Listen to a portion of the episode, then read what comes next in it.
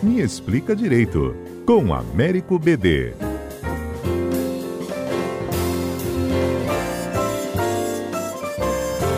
O tema de hoje é um tema extremamente importante, que é a discussão sobre independência e separação dos poderes. Estamos acompanhando no meio da crise da Covid uma outra crise que, de acordo com o presidente, quase foi uma crise institucional muito séria, que é a definição de qual o papel do judiciário, qual o papel do executivo e qual o papel do legislativo na nossa democracia. É, a primeira questão que precisa ficar claro é que todos os três poderes estão abaixo da Constituição. É por isso que alguns autores preferem nem usar a expressão poderes, e sim funções função judiciária, função legislativa e função do executivo, para deixar claro que no Estado Democrático de Direito, o norte, quem tem a última palavra é a Constituição.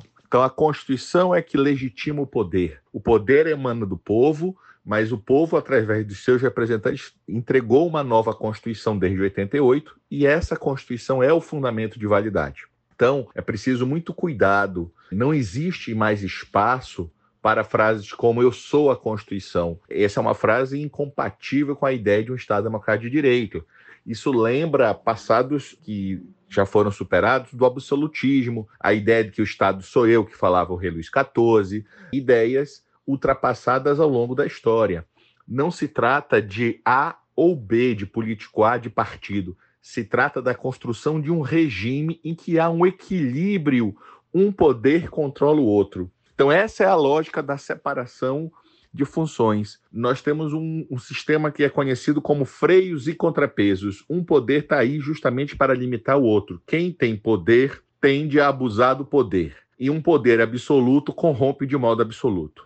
Então, não existe um único tipo de separação de poderes. É, é reconhecido na nossa doutrina que, de um modo geral, Cada país tem um, sistema próprio de separação de poderes. O modelo francês é diferente do modelo inglês, do americano e do brasileiro. Então, no nosso país, o que é imprescindível é interpretar que os três poderes precisam coexistir com harmonia, cada um respeitando, mas controlando o exercício do outro poder. Não existe hoje nenhum poder absoluto. Isso é muito importante frisar. Em relação às Forças Armadas, a Constituição prevê um papel importante na estabilização e na ideia de acompanhamento da ordem jurídica. Jamais, em nenhuma hipótese, há qualquer autorização constitucional para as Forças Armadas darem um golpe, para as Forças Armadas assumirem é, o comando do país. Pelo contrário, e isso foi muito bem destacado na nota editada pela próprias Forças Armadas, que o papel delas é um papel fundamental, mas é um papel de manutenção do Estado Democrático de Direito,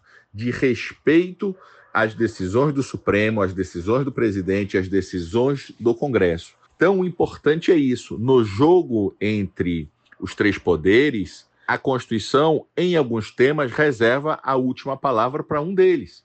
Em algumas matérias, por exemplo, cláusulas pétreas, a última palavra vai ser do Judiciário.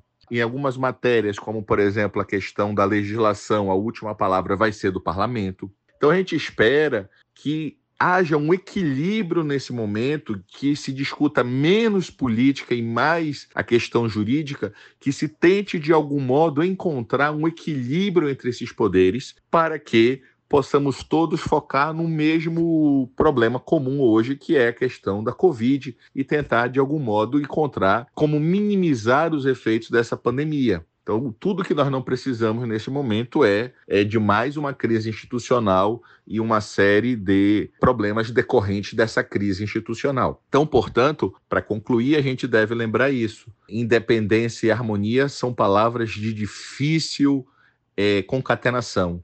É, um autor antigo e famoso brincava que quem tem namorado ou namorado, quem é casado ou casada, sabe que independência e harmonia não existe. Espero que o país encontre independência e harmonia com respeito, com equilíbrio, como os casais assim devem fazê-lo. Muito obrigado.